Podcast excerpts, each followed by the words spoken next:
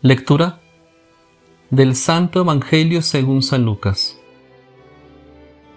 En aquel tiempo, para enseñar a sus discípulos la necesidad de orar siempre y sin desfallecer, Jesús les propuso esta parábola.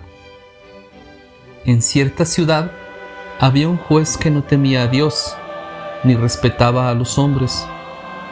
Vivía en aquella misma ciudad una viuda que acudía a él con frecuencia para decirle, Hazme justicia contra mi adversario.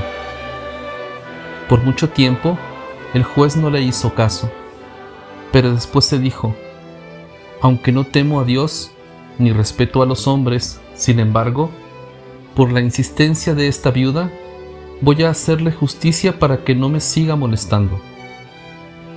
Dicho esto, Jesús comentó, Si así pensaba el juez injusto, ¿creen acaso que Dios no hará justicia a sus elegidos, que claman a Él día y noche, y que los hará esperar?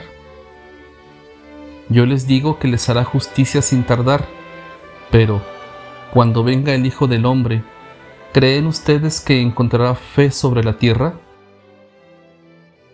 Palabra del Señor.